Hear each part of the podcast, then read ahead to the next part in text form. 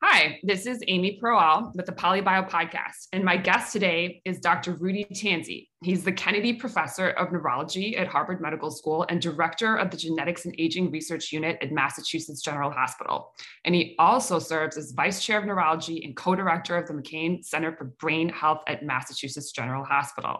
Much of his career has focused on the genetics of Alzheimer's disease, but more recently, his lab has moved into the study of how infectious and innate immune signaling may also contribute to the Alzheimer's disease process.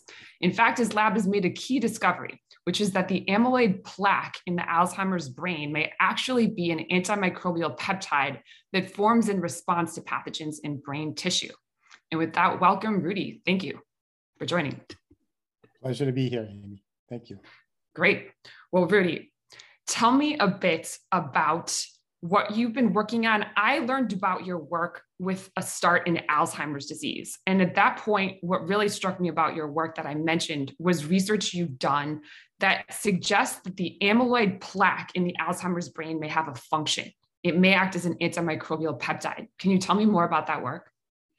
Yeah, so more specifically, the, the amyloid beta protein, which is the key component of the plaque and the cause of the amyloid plaques that initiate Alzheimer's disease, is an antimicrobial peptide. So the um, this, you know, going back to nineteen, you know, in the late eighties, when I was a student at Harvard for my doctoral thesis, I discovered the gene that makes the amyloid beta protein and named it amyloid precursor protein, A P P, and then that became the first Alzheimer's gene. And so I've been studying that gene, you know, ever since, and a bunch of other genes, and studying the amyloid. And then Um, when I started my lab, um, one of the first people I, I hired was Rob Moyer from Australia, and because he was already working on the biochemistry of the amyloid beta protein and on the precursor protein, A P P, that we had found. Um, so Rob worked for a long time on different aspects of amyloid, beta amyloid, and Alzheimer's, and every discovery he made at the time was unusual, out of the box, off, you know, and um, people didn't get it.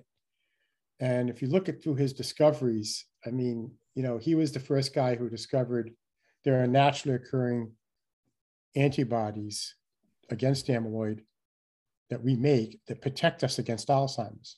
And that's what inspired Biogen's uh, immunotherapy, Aduhelm. I mean, directly inspired it. The people who made it in Switzerland, Neuroimmune, and licensed it to Biogen, you know, cited the paper that Rob and I published that said that. And then Rob was the first one to say that the risk factor, ApoE, that is the greatest genetic risk factor, A P O E four for Alzheimer's. Everybody said ApoE, is, it causes Alzheimer's because it, it, it controls how amyloid is cleared out of the brain. And Rob said, I don't know, how to be twenty years ago, no, ApoE makes the amyloid form. It, it binds to the amyloid beta protein, and the A P O E four makes more amyloid form than the more benign forms, E three and E two. And now here it is twenty years later, and everyone's going to that. It looks like he was right about that as well. So the other thing they did that you're talking about was, you know, one day I had just found a new Alzheimer's gene. It was a Friday evening, and it's uh, on Friday evenings, we have what we have to call attitude adjustment hour, because we're not allowed to call it beer hour anymore. Mm-hmm. um, and we and I, I was in my office after we left the people in the lunchroom, and I had a beer, and Rob had one in the office next door. And I come across this new Alzheimer's gene called C D thirty-three. And it turns out now that's the first of many new Alzheimer's genes that brings us to microglia and innate immunity.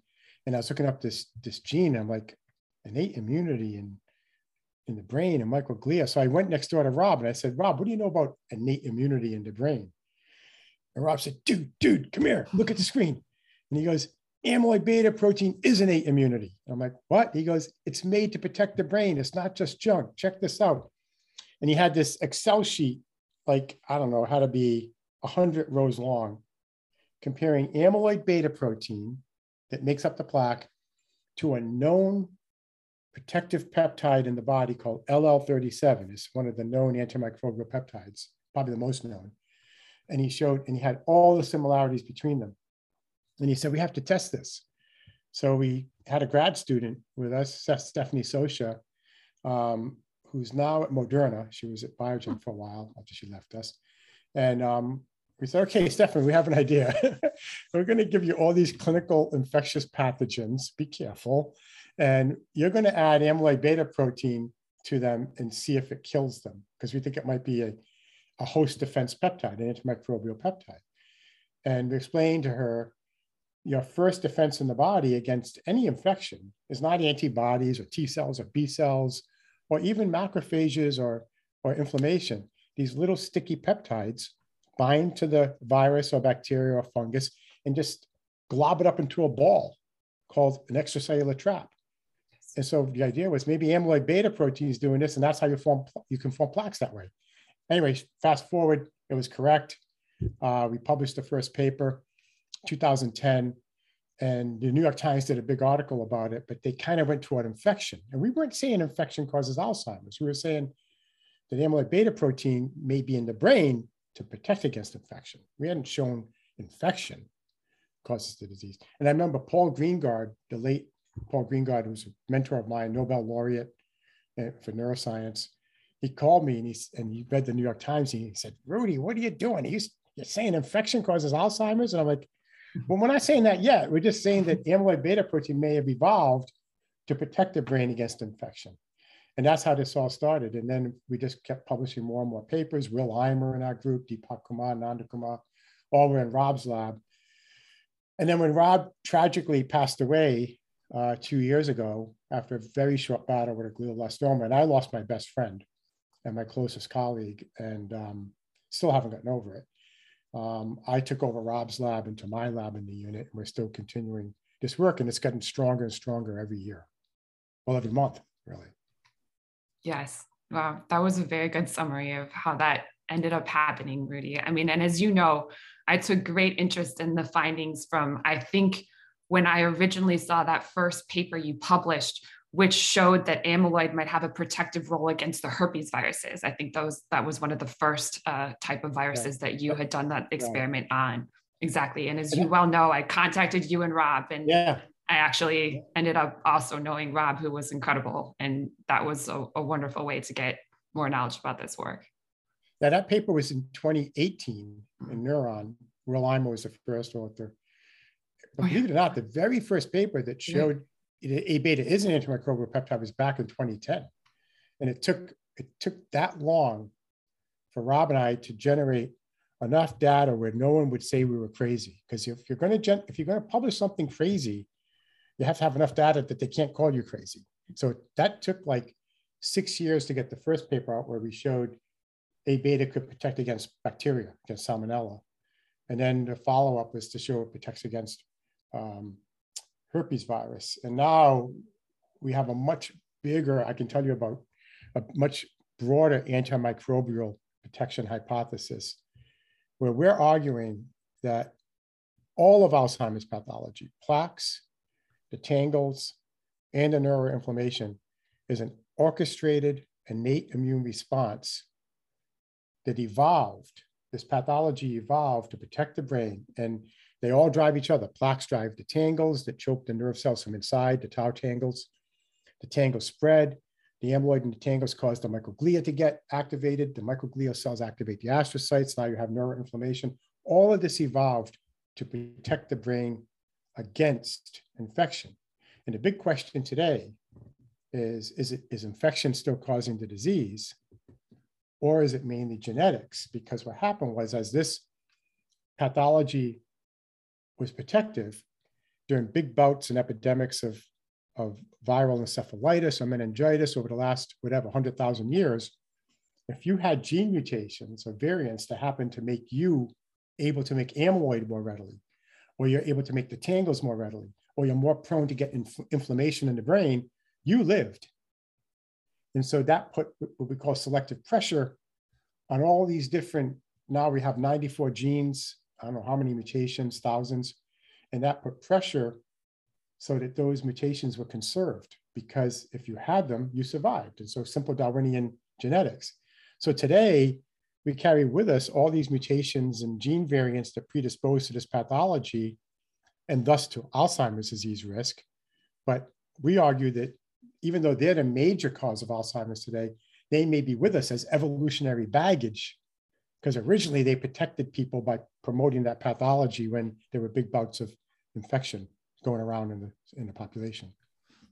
That is a very Only new stuff. No, Rudy, that's really interesting. I love how you are always looking at this topic through the lens of evolution. You even did that with uh, Alzheimer's, with the amyloid plaque itself, where exactly you and Rob would talk about the fact that that even zebrafish produce amyloid. So it would seem very odd that that this conserved protein would be, that we would continue, you know, humans would continue to be able to produce amyloid derived all the way from a zebrafish type lineage if it didn't have some sort of function, if it wasn't doing something. Um, and that was one of the first evolutionary um, arguments that you've made. But the second one makes a huge amount of sense to me, because to summarize what I think you're saying, you're saying that back in the day, humans usually didn't live that long and were right. definitely got exposed to often severe infections, possibly something mm-hmm. like the bubonic plague. I'm not sure. Some really bad well, viral, pathogen. Big viral yeah. infections, and exactly. mostly in the savannah in Africa. Yeah, that makes sense. And then if you had a very robust and almost very pro-inflammatory response to that infection, you would start that circuit of Uh, that involves amyloid formation, but also glial act, microglial activation, neuroinflammation, which at that point you want this strong immune response to counter that pathogen infection.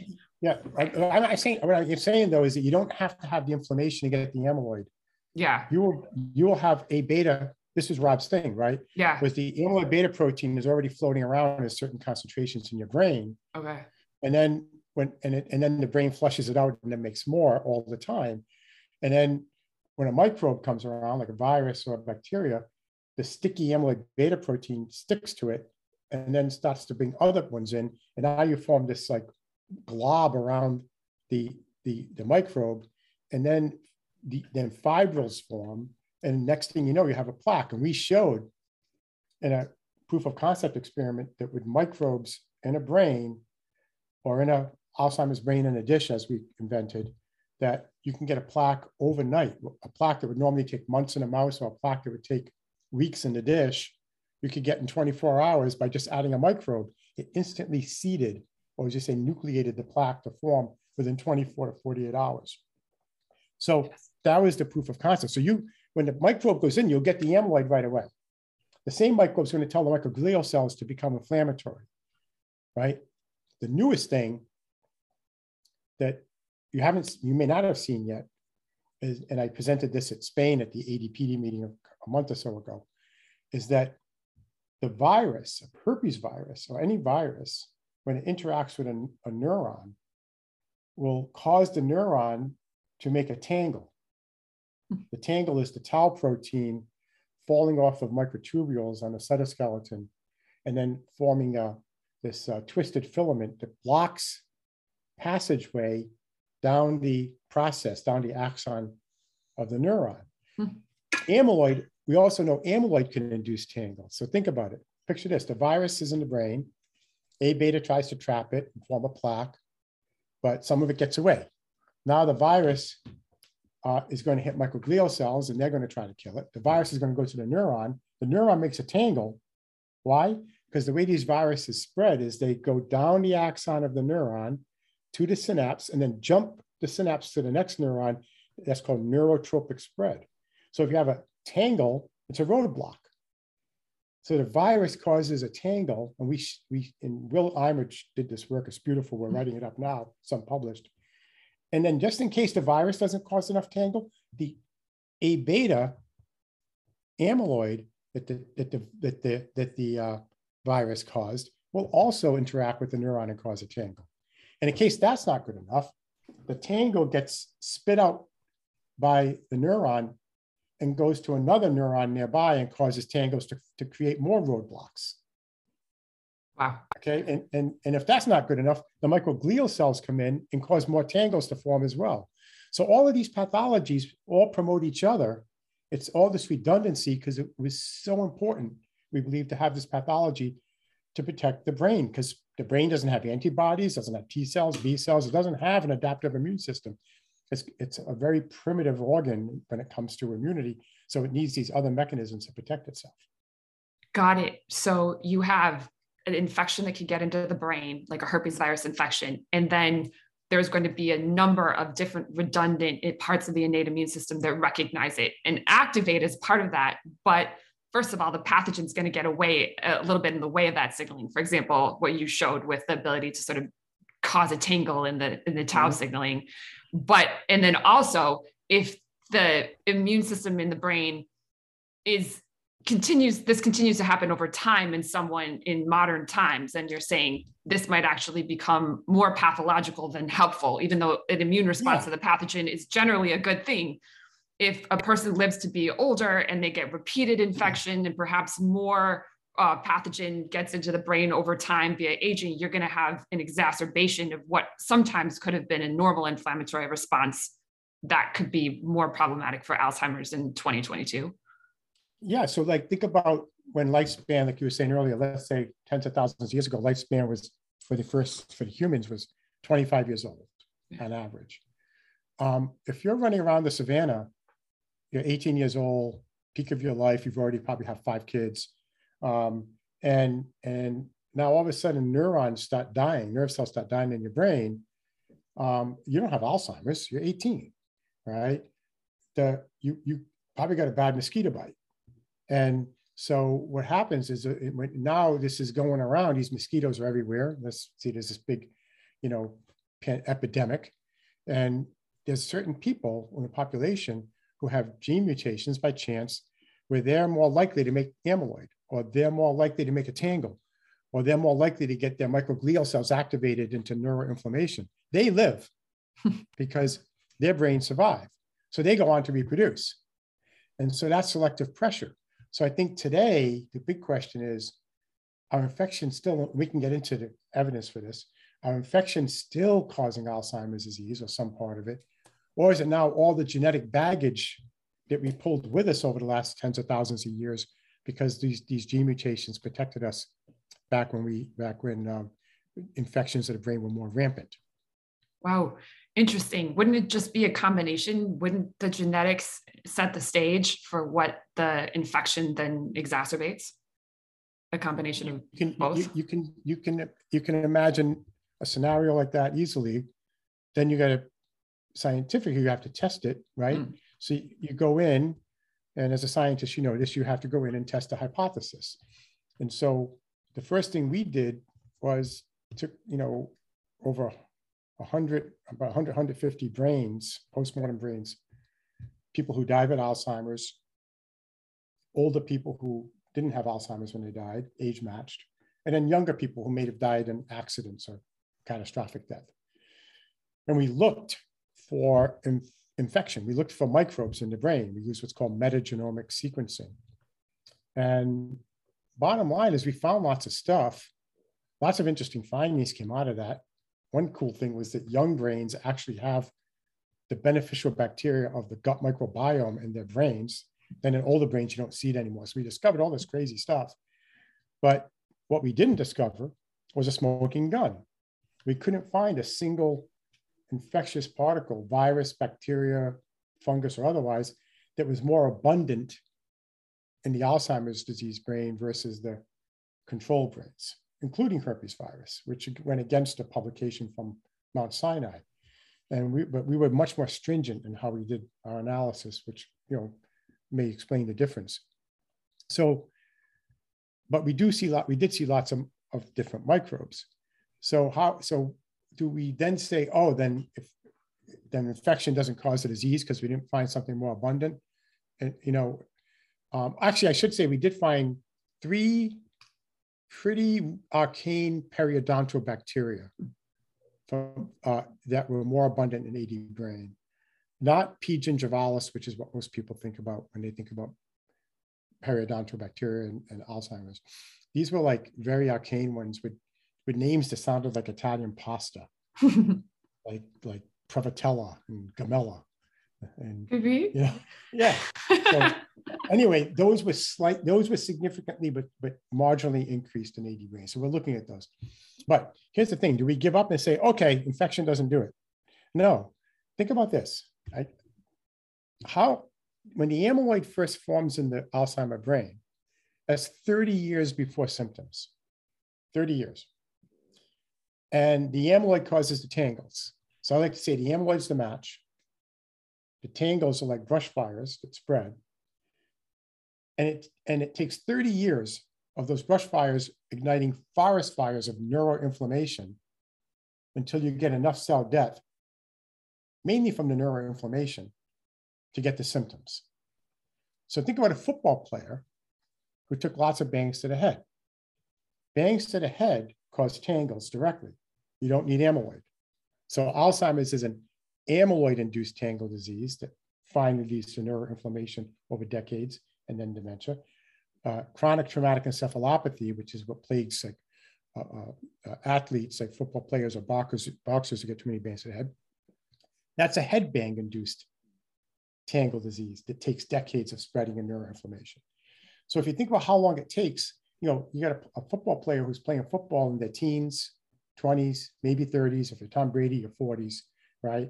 But it takes decades before some unfortunate ones might get C T E, because it takes that long for these tangles and brush fires to spread caused by the headbangs before you get enough neuroinflammation that causes the big cell death. And in the case of Alzheimer's, just, just substitute headbangs with amyloid. Okay, so if amyloid's the match, brush, the tangles to the brush fires, the forest fires, the neuroinflammation, now we understand why when people do trials to hit amyloid in full-blown Alzheimer patients, it doesn't work. It doesn't make them better because they have a head full of neuroinflammation killing the nerve cells. And you're saying, I know, I'll blow up the match or I'll stomp out the brush fire. Yeah. Um, you know, so you have to you have to protect the neurons from dying. You have to stop the neuroinflammation. I started a company with two kids from Brown University called Amylex that made a neuroprotective drug combination that is now being tried in Alzheimer's, and it worked in A L S, and now we're awaiting the F D A decision on approval for that. Um, so, so if you go through this scenario, you say, well, what's striking the match? Why did the amyloid form? And you can say genetics, you can say A P O E four leads to more amyloid and the early onset Alzheimer genes like we found. But what if it's a microbe? What if an infection that you had young, at a younger age um, that, was, that got into the brain? Maybe COVID right now, right? Could it be that a virus that got into the brain when you were twenty years old triggered those first plaques and tangles and that antimicrobial protection yes. hypothesis? And now it took, just like the headbangs, it took decades of spreading. So finally, when the person gets Alzheimer's later on at, let's say seventy years old, now you say, okay, I'm going to go in there and find the microbe. Well, that's like going to the football player with C T E and saying, we're going to find who hit your head. That happened thirty years ago. So how do you get around that? Well, remember what happens. If the amyloid beta protein is binding those microbes and trapping them in a plaque, which we know COVID can also do, the plaque could be laser captured, use lasers to capture each plaque, pull it out of the brain, and then you dissolve the plaque, which is really tough actually, and then look for evidence of microbial, viral, or bacterial D N A and R N A inside the plaque where it might still be encased, kind of like archaeology, like mm-hmm. fossil finding. The second way we can do this, now we're doing that. The second way you can do it is you can look at memory B cells, the B cells that keep track of all the infections you had, because presumably it, it hit the, the body as well. And you can look to see if there's a common memory B cell pattern among Alzheimer patients. So we're not giving up on the infections. We just don't have the smoking gun yet. Got it. I mean, it doesn't seem to me that you need a smoking gun, because when you talk about amyloid being an antimicrobial peptide, and I agree with you, not that many people I talk to are really familiar with the antimicrobial peptides. They're T cell people, or they're B cell people, or they're macrophage people. But the antimicrobial peptides were actually part of my PhD work, in cathelicidin being one of the primary ones. Oh, and what I understood about that early on with cathelicidin, the L L thirty-seven antimicrobial peptide that Rob Moyer, your colleague, originally saw had a lot of overlap in, in molecular characteristics with amyloid, was is that it's it's spliced differently depending on the nature of an infectious threat, right? But it, it it's it's it will respond to any kind of infectious threat. It's such a basic part of the innate immune response that it could be a certain bacterial pathogen, a viral pathogen, a fungal pathogen. It could be a group of organisms. It could be a couple different oral bacterial organisms that together collectively Um, end up signaling in a way that could be problematic, right? So that suggests that there's doesn't have to be the Alzheimer's pathogen for infection to matter in the disease. One person could have had a fungal issue, one person could have had a viral issue, one person could have had, in simple terms, a brain type microbiome. What I mean by that is collective organism type issue that would also, and all of this, what could have led to an amyloid response, as long as it's an antimicrobial peptide. And beyond that, I've seen studies, like you said, I think there was one that showed that amyloid was actually very high in the brains of children or people who grew up in Mexico City. There was a lot of ozone. I paid attention to that because I grew up in Mexico City and it was not exciting to read. But if you think about that, a pollutant or a chemical can also activate the innate immune response and antimicrobial peptides. So when you're talking about- it acts, you like, have, it acts like a seed, right? Exactly. Air pollution particle can also yes. seed the amyloid just like a microbe can. Right. So that's the beauty of your work to me, is someone could have had an air pollution exposure and a head injury, and that can activate the innate immune yeah. system. And someone else could have had an infection, and that could have been a bigger player in what you're talking about to activate amyloid as an antimicrobial peptide. And that means that Alzheimer's may develop differently in different people with the, the factors that stimulate the innate immune system or the amyloid production. And what you've done is characterize those common concrete signaling processes that become activated no matter what the exposures are that feed into a particular case. Yeah, you, in all these cases you just mentioned, I totally agree with you. You're talking about ways to, we say, nucleate or seed amyloid. Mm-hmm. So I think about, think about like rain. Think about when they seed clouds to make rain. You got all this water vapor, but it's not coalescing. Yeah. So they put in, I don't know, they use particles to coalesce the water vapor, and now they make rain. Okay. Same thing in the brain. You might have these amyloid peptides kind of diffuse and all floating around, and some are going to get cleared out of the brain, or, you know, there's all different ways to get rid of the A beta after you make it in the brain. You can break it down enzymatically, microglial cells can eat it. It can be transported out of the brain into the blood, be dissolved in the kidney. Um, but the thing is, when you have a microbe or you have a, a pollutant, or you have, according to Rob's paper, that's now coming back into vogue, that no one believed back then, ApoE four. Mm-hmm. ApoE four, the most common risk factor in Alzheimer's in fifty to sixty percent of, of patients. E four, it can act as a seed. So all these cases, so you, there's different ways to make the amyloid based on its role as an antimicrobial peptide. Infection, as you say, is one of them. And it could be multi, any, any, any different types of microbes that do it, plus pollution, plus genetics. So the question is, what is the relative contribution today of infection to drive the initial amyloid versus genetics versus air pollution? And we don't know yet, but you don't say just because Alzheimer's can be caused genetically, infection can't, or, or pollution can't. Um, over time, we have to just figure this all out. It's going to be a combination of, of all, all of these things, genetics, infection, and anything else can just seed those diffuse A beta peptides into a ball to form the first amyloid that causes the tangles, that, that spread for decades, that trigger neuroinflammation, until neuroinflammation, the big killer, destroys enough synapses and neurons to start getting cognitive impairment and dementia. That's the disease. Yep. Yes, it's pretty cool to basically hear you explain Alzheimer's disease, give or take the nuances of the environmental factors that may differ among cases. And obviously there needs to be further research on that topic. But yeah, again, to emphasize, I could see a, a case of Alzheimer's that develops just because someone has a, an A P O E mutation that's really detrimental. That might be enough for amyloid and the inflammatory processes you're describing to, to, to become dominant. Someone else might have an infection and a head injury, and they might go in the same direction, right? So that's where I think I see, again, such potential in your work is it doesn't have to be a Koch's postulates. I don't know if you, Robert Koch was a microbiologist yeah. back in the day where he he came up with these rules that one pathogen should cause one disease. And I think that really, it provided some clarity at the time, but I think it was a problem for chronic disease research where it's clearly not that clear cut. And we just need to think about the fact that each person may have different environmental factors that feed in, you know, based on their genetics, feed into their case. And that we're looking at diseases that are not exactly the same in each person, but have common signaling elements going on with them. And that also opens up an era of personalized medicine with these patients, where we don't have to say there's going to be the one drug or the one antiviral or the one right. genetic treatment. There may actually be ways to treat patients with different medications or different um, cocktails of treatments, depending on the factors that played a role in their particular case. That's where I, I see this yeah. going, which is interesting. And the fact is, so take take A P O E four. Mm-hmm. It's in twenty percent of the population. One copy of E four from one parent increases risk fourfold for A D. Two copies increases risk fourteen-fold. But it doesn't guarantee the disease.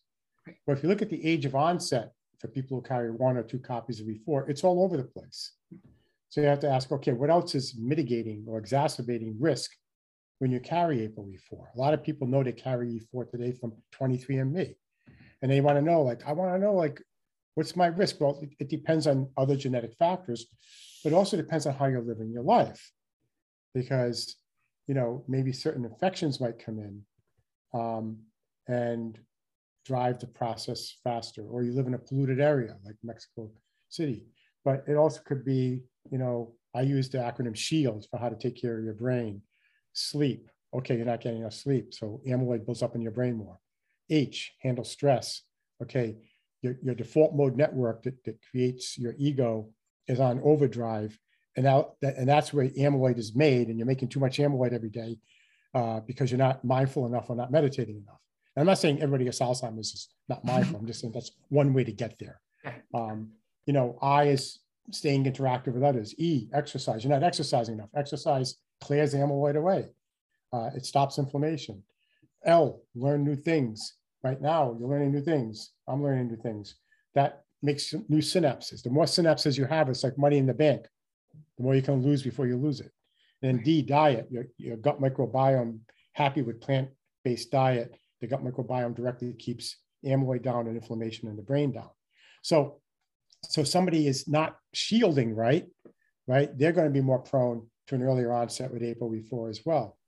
But I think we have to ask, if you look at the work of Tuck Finch, Caleb Finch, we call him Tuck Finch, at U S C, who's a colleague of mine, he has shown over and over again in various tribal populations, if you carry A P O E four, you're less, you, there's less mortality in tribes with children. And the reason is if the kids who carry E four don't get infections as much as the kids who don't. Well, we talked about this just last week out at a meeting at U S C. And I said, well, what do they, if these kids are protected by E four um, in these tribes around, I forgot where these tribes were, but he studies these, these tribal people. And I said, what, what, what, what kills the kids who don't have E four? And he goes, oh, it's all infection. I'm like, well, there you go. E four is going to drive amyloid faster. And so they're going to be protected from infection in their brain faster than, than others. And this, this, it could just be that simple. So it is the interplay of all these things. Absolutely. And it, it really, again, goes back to it, the interesting difference of how we evolved to deal with the environment, not even that long, hundreds of years ago, when lifespans were shorter and perhaps a really uh, robust response to an infection and a lot of amyloid production was good in the short term, versus now people living decades longer and having many more mm-hmm. of the exposures we're talking about, whether it's exposures to pollutants or accidents or infections happen over the course of a lifetime. And does yeah. that change then the way we're set up to become more problematic than helpful? I really think that's a cool, yeah. cool way that you're starting to look at this. Yeah. Yeah. Rob, Rob and I used to love the term antagonistic pleiotropy, which is exactly what you're explaining. Antagonistic pleiotropy is where what's good for you early on that makes sure you reproduce and create more humans is bad for you later on and takes you out. And there was this, there was this, I don't like this hypothesis, but there was this hypothesis in the aging field called the disposable soma hypothesis. It says the most successful species would be those that where you reproduce fast and early, and, and then you get out of the way. Now that's out of favor, because now we know there's a great role for grandparents and older folks who impart wisdom on the young Turks, right? So that hypothesis isn't in, in favor anymore, but, they, but it used to be that be thought that what made you healthy earlier on and took you out was favoring survival, but I would say it doesn't favor thrival, right? Mm-hmm. That maybe you just might have people who live and die fast and the species goes, but they're not necessarily thriving or creating new amazing things on Earth, like going to the moon. Right. So that's where grandparents and, and older people come in. Um, so there's a lot on that, on the whole grandparenting. And yeah. ApoE is a big part of this grandparenting hypothesis. But again, Tuck Finch has written about this if you're interested. It's really cool stuff. I, it is interesting. I've always thought about that a little bit with pregnancy, where there's a lot of immunosuppression and immunosuppressive changes that occur during pregnancy that are probably good in the short term for not rejecting the fetus and some of those mm-hmm. issues. But again, that immunosuppression may become a liability um, over the course of a lifetime if you have a number of pregnancies and you've gone through periods of immunosuppression that could have allowed other issues tied to microbiome or infection to become more of a problem in a female patient. So not sure, but it's just another thought along those lines of, of processes or signaling that are in some ways important or beneficial for the particular thing a human needs to go through, but might be um, problematic over time. Yeah, yeah, I mean, as a species, our ability to create music, art, technology, um, all of this Um, has to happen despite the fact that evolutionarily we're programmed to, you know, eat food, uh, run away when the other person's bigger, uh, make a baby and go away. I mean, that's that's what the brainstem is. What the brainstem yes. is the oldest part yes. of the brain.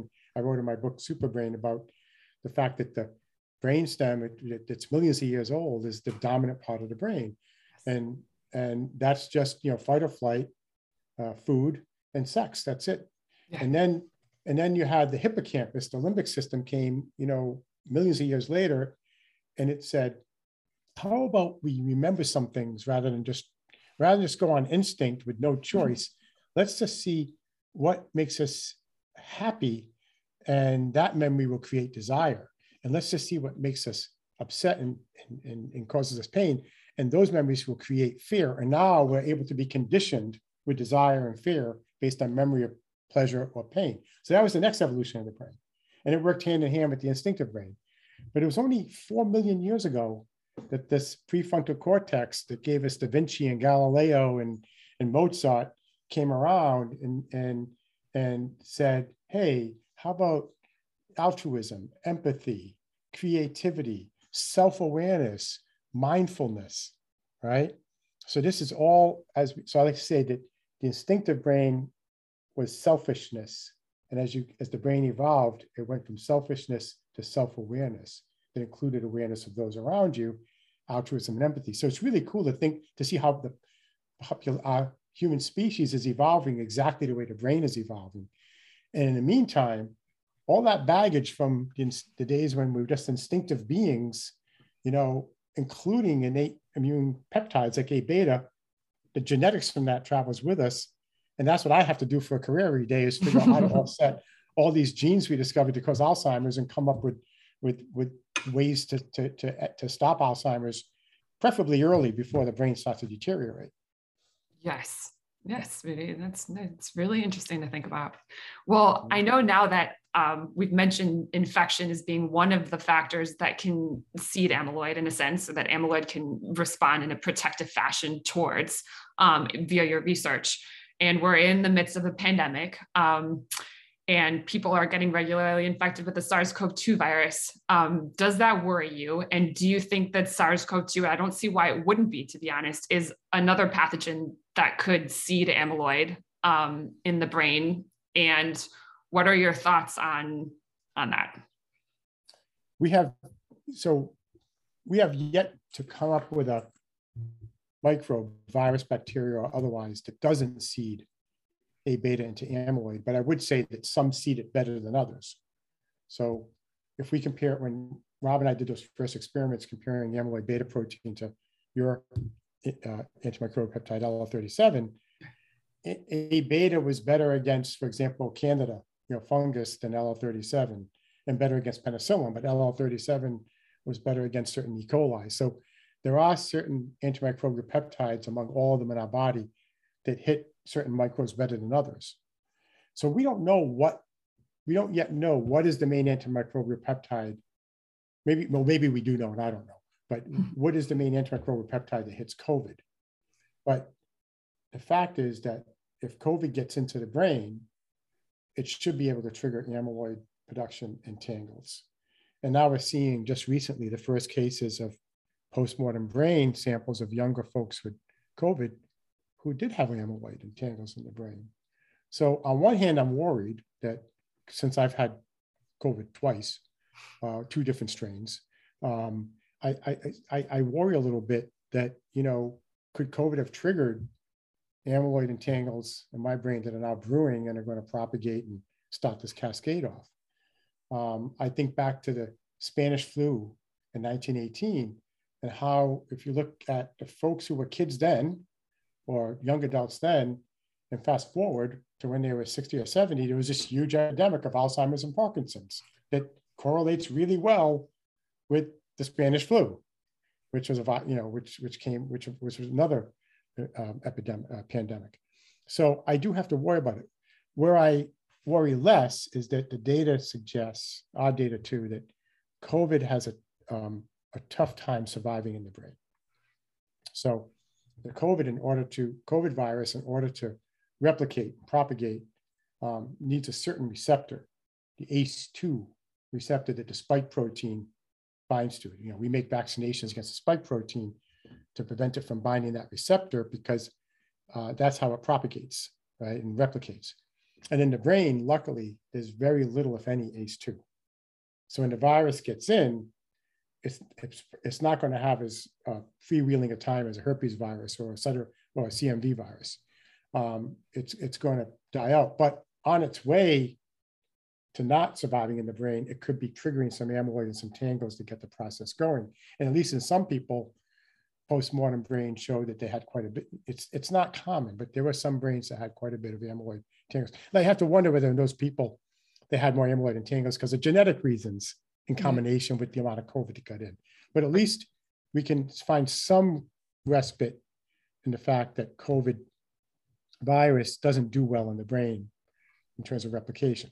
Now, then you say, well, what about all the long hauling, all the neuro COVID long? Like we actually, I, I as co-director of the McCann Center, we actually have um, what we call a COVID nineteen survivors clinic. We have, we have, you can come to us if you're having long haul effects and brain fog isn't going away, and you have neuro COVID effects, and and we longitudinally track these folks and do neuropsychological assessments and take their blood. And, and we also are doing trials. We're, we're doing a trial on a supplement called nicotinamide riboside uh, using the version from Chromadex. And for transparency, I, I, I'm a consultant for Chromadex.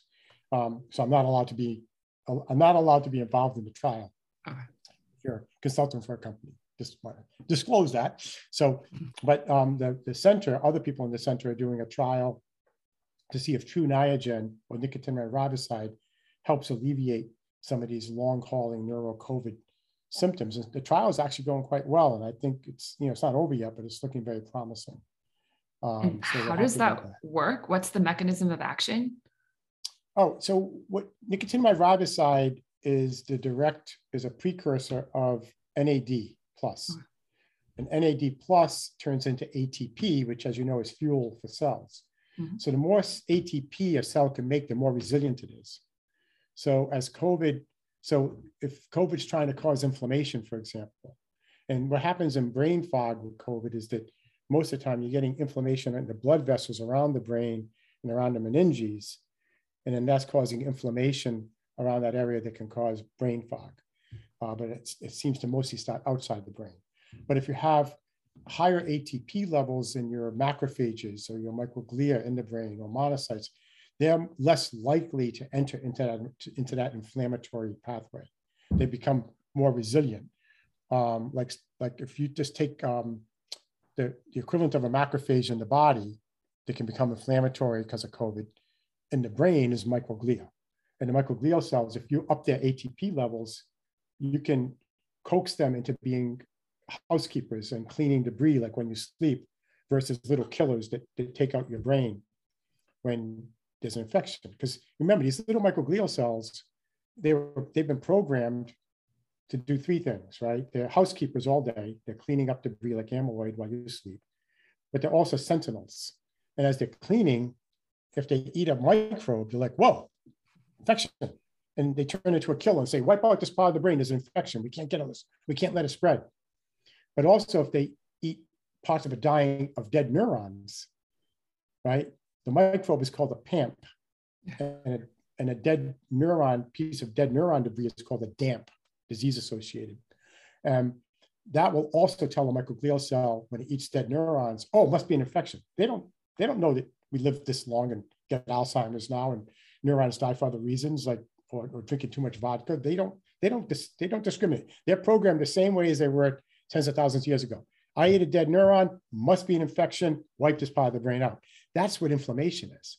Mm-hmm. So when you give them more A T P, you make them less likely to freak out and kill and more likely to say housekeeping, because the housekeeping at the end of debris takes more energy than just shooting out free radicals and killing everything in sight. It's, it's easier, it takes less energy to be a killer than it does to be a housekeeper. That makes sense. Interesting. Yeah. Cool. So that's wow. what, so the nic- nicotinamide riboside increases the A T P levels in your cells and makes them more resilient and more. And it, it. So that's what, that's why we tried it. That's great. Cool. Well, that's really good. I mean, so then I guess to summarize, it's not exciting that perhaps SARS-CoV two as a virus may be able to uh, catalyze formation of amyloid. It seems likely since no other pathogen you've studied hasn't been able to do that, but you're not sure how often the virus gets into the brain. Personally, I've seen some mixed I think results it gets on into that. The brain. I, no, yeah, sorry. I, I do think it, does, it gets yeah. into the brain. Yeah. Right, th- right through the nose. Yeah, it's not factory bulb. Into the brain, cribriform yeah. plate into the brain. Yeah. It just doesn't, it's just not able to replicate easier, as easily, because the receptor it needs to replicate is low in the brain. Yeah, that makes sense. Okay. So yeah, so then a little hope there might not be able to flourish as much in the brain. And uh, although it's not probably amazing that people might get up to two or th- two uh, episodes of SARS-CoV two or COVID every year, probably isn't going to help. Um, yeah, well, but, I mean, you know, I mean, I, I had the first wave, remember we were talking about yes. that. And, and, and, um, and then, uh, then more recently got the, uh, Omicron uh, version, um, which was a lot easier to deal with. That was luckily a lot milder. But, yeah. you know, I, I got to accept the fact that COVID, you know, infected my blood vessels and maybe some got into the brain and maybe the little bit that got into the brain, even though it didn't replicate, most likely did trigger a little bit of amyloid and some tangles. And, you know, maybe I'm old enough that it's going to take long enough for that to all propagate that doesn't matter. So. Well, you've probably been shielding your brain well with other your other um, techniques that you use. So there's hope there, but yeah, overall it is definitely worrisome for me. We already had enough pathogens circulating before COVID started that seemed capable of driving chronic inflammatory processes. Um, so we didn't need another one. That's how I feel. So I'm not excited about that, but we'll see. Well, I can tell you the yeah. ones we're focusing, we're still focusing mm-hmm. on herpes cool. um, virus, just because it so potently drives amyloid. So even though we're not seeing, even though we couldn't replicate the Mount Sinai study, seeing more herpes in the brain of Alzheimer's patients versus controls, we certainly see herpes virus in most brains yeah. uh, to some level. Um, but the other one we're looking at is cyto- uh, cytomegalovirus, C M V. Yeah. And I think C M, C M V might turn out to be even more interested in herpes, actually. Interesting. For, for Alzheimer's, yeah. Definitely interesting. And that's what the herpes virus is, is it seems sometimes that it's not necessarily how much or the level of herpes virus that matters, but what it's doing or how the immune system is responding to it. Did you see the M S study where they were able to isolate the immunoglobulin from the cerebrospinal fluid of patients with multiple sclerosis and show that it was targeting one of the Epstein-Barr proteins and then cross-reacting with the glial protein? So I guess it's that mechanism of action of how the immune system is responding to something like a herpes virus that might make one person have the disease yeah. versus others, as opposed to just amount, right? Yep. And there's also herpes encephalitis um, that can lead to autoantibodies against N M D A receptors.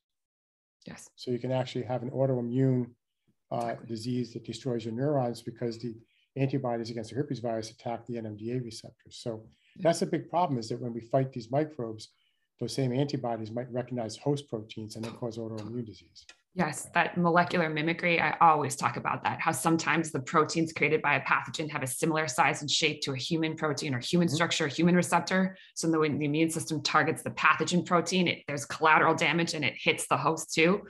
That to me yeah. seems like a really important mechanism to understand, because it positions infection at the heart of autoimmune disease in a lot of cases, but it also does create, show again how the immune response to a pathogen and what's going on on that side of it is very important to understand, right. in addition to just what's there in terms of infection.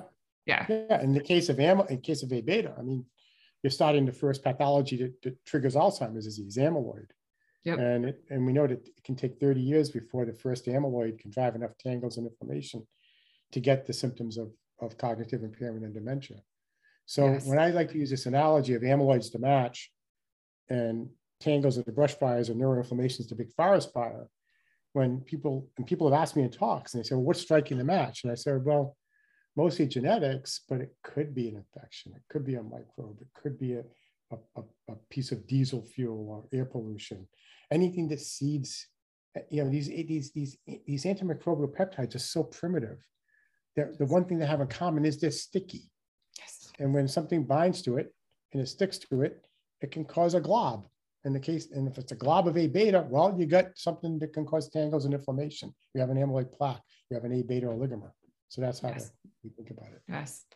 Well, it's great to check in with you again, Rudy. Your lab just keeps going and going with this. I first got in touch with you guys and actually knew Rob and you when in the earlier stages of research, when you were just working with the herpes virus infection. And from then you just continue to iterate this in so many ways with this model that basically starts to explain the Alzheimer's disease process. And I understand that there are many small factors that need to be figured out, but it is one of the things that offers me the most hope out there, is that you really have at least characterized some of the basic trends that matter so much in this disease. And then there are flow-on effects from that understanding to so many other conditions that also involve infectious agents, and even a better understanding eventually, probably, of how the SARS-CoV two virus may be driving some cognitive or neuro yes. type sequelae, because there would be some parallels with what you're finding with other pathogens in that. So there's so much going on that can inform our understanding of what happens in the brains of patients um, with a number of conditions moving forward. So, and, and, and I'm very fortunate because, you know, Rob came to me as a postdoctoral fellow. I trained him. Then he, you know, grew up and became assistant professor and head of his own lab in the unit, the Genetics and Aging Research Unit I direct. And then Rob brought in his own people as postdocs, like Will Eimer, Deepak Kumar, Nanda Kumar. And now they're all instructors um, in my lab, and Rob trained them. And so they, it's beautiful because they can continue his work now under my supervision. And our goal is to make, is to just, you know, show, keep, keep pounding this and show Rob was right. I mean, Rob single-handedly came up with this idea, and it's, and it's still early days because, you know, paradigm shifts take a while, as Thomas Kuhn told us, mm-hmm. but the data are looking good. And we have a lot of people, I gotta tell you, I did an infection Uh, a neuro neurology and infection workshop at the N I A recently, where you had, you know, I was one of the only people talking about the antimicrobial protection hypothesis. Most of them were talking about different infections that might directly cause disease. But of all the N I A workshops I've been involved in over the last two years, that one had the most participants and the most young participants. So young scientists, even when I teach courses and I, I talk about the antimicrobial stuff, like especially the younger scientists, they really want to get into this because it's something new, you know, something yes. off the beaten path, you know, new paradigm shift. And Absolutely. So I think Rob's, Rob's the father of this whole thing. And I think it's going to just keep blooming. I agree. Yes. And it was an honor to have known Rob. So I agree. It's great, great to see you continue to work that work, move that work forward. And also Will Eimer um, is on our PolyBio, where I work, at a scientific advisory board. So we have a lot mm-hmm. of influence from that, where he's been very helpful. And we continue to, on our end, also just work on very similar infectious processes in patients with M E C F S and long COVID as well. And we should keep touching base on that too. So yeah. Well, I don't know if you know, Will's, Will's getting married soon. I know. Um, I'm. Are you going? I, I, I'm away, unfortunately. No. I'm going to be in Hawaii, but uh, he did show me his wedding suit. And I said, and he said his father said the same thing. I said, brown shoes? I mean, no, was it? It was a, was it brown suit, black shoes? Anyway, there was a mismatch with brown and black. And I, I, I think it was a black suit, brown shoes. And he said, man, my father said the same exact thing. I'm like, well, we know, you know, we older guys know, but he's going to do it anyway. Well, I think my colleague, Mike Van Elsiker, and I are going to go so to his wedding. So we'll see if we, how he, if he changes the outfit or not. I have to say that these days, black and brown is considered kind of cool. So there's some changes, well, but look it's, up, look at my chair. It's, there you go. It depends though. Yeah. It depends how you put it on. I, I'll have to ask Will about this though. Does It does seem well, like an interesting. If you give a hard time about his brown shoes, I'd really appreciate it. Okay, sounds like a plan. All right, well, Rudy, then let's check back in. I don't know, um, coming up in the future to see what else you've uh, discovered and worked on, and oh, that sounds like a good plan. Hey, one of the other things, you know, mm-hmm. Deepak Kumar, who was in Rob's lab, now working with. Yeah. Um, he has a new paper also showing that the the amyloid of diabetes, amylin. Yes. That forms in the pancreas. Now he's shown it's also an antimicrobial peptide, and it actually works together with A beta in the brain to provide protection. So the two of these work together. That's a new study from him as well. Yes, I remember Rob already talking about the different forms of amylin are uh, also yeah. serving, working as antimicrobial peptides, which is really interesting.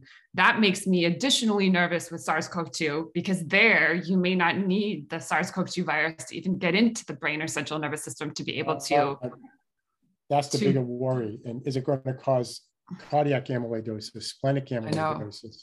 Anywhere you have antimicrobial peptides to form amyloids, and they all can, you just need a good dose of, of, of long-standing virus to, to get it.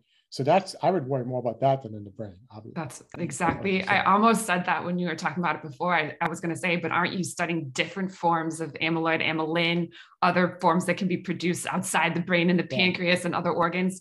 That becomes worrisome with SARS CoV two. So that's something that we have to keep our eye on too, unfortunately. Yeah, hate to end on that note, but but yes. Well, right. it's, it's you know, keep our eyes open. Yes, hope, exactly. And hope for the best, so. Okay. Sounds good, Rudy. All right. Well, take care. Thank you. Thanks.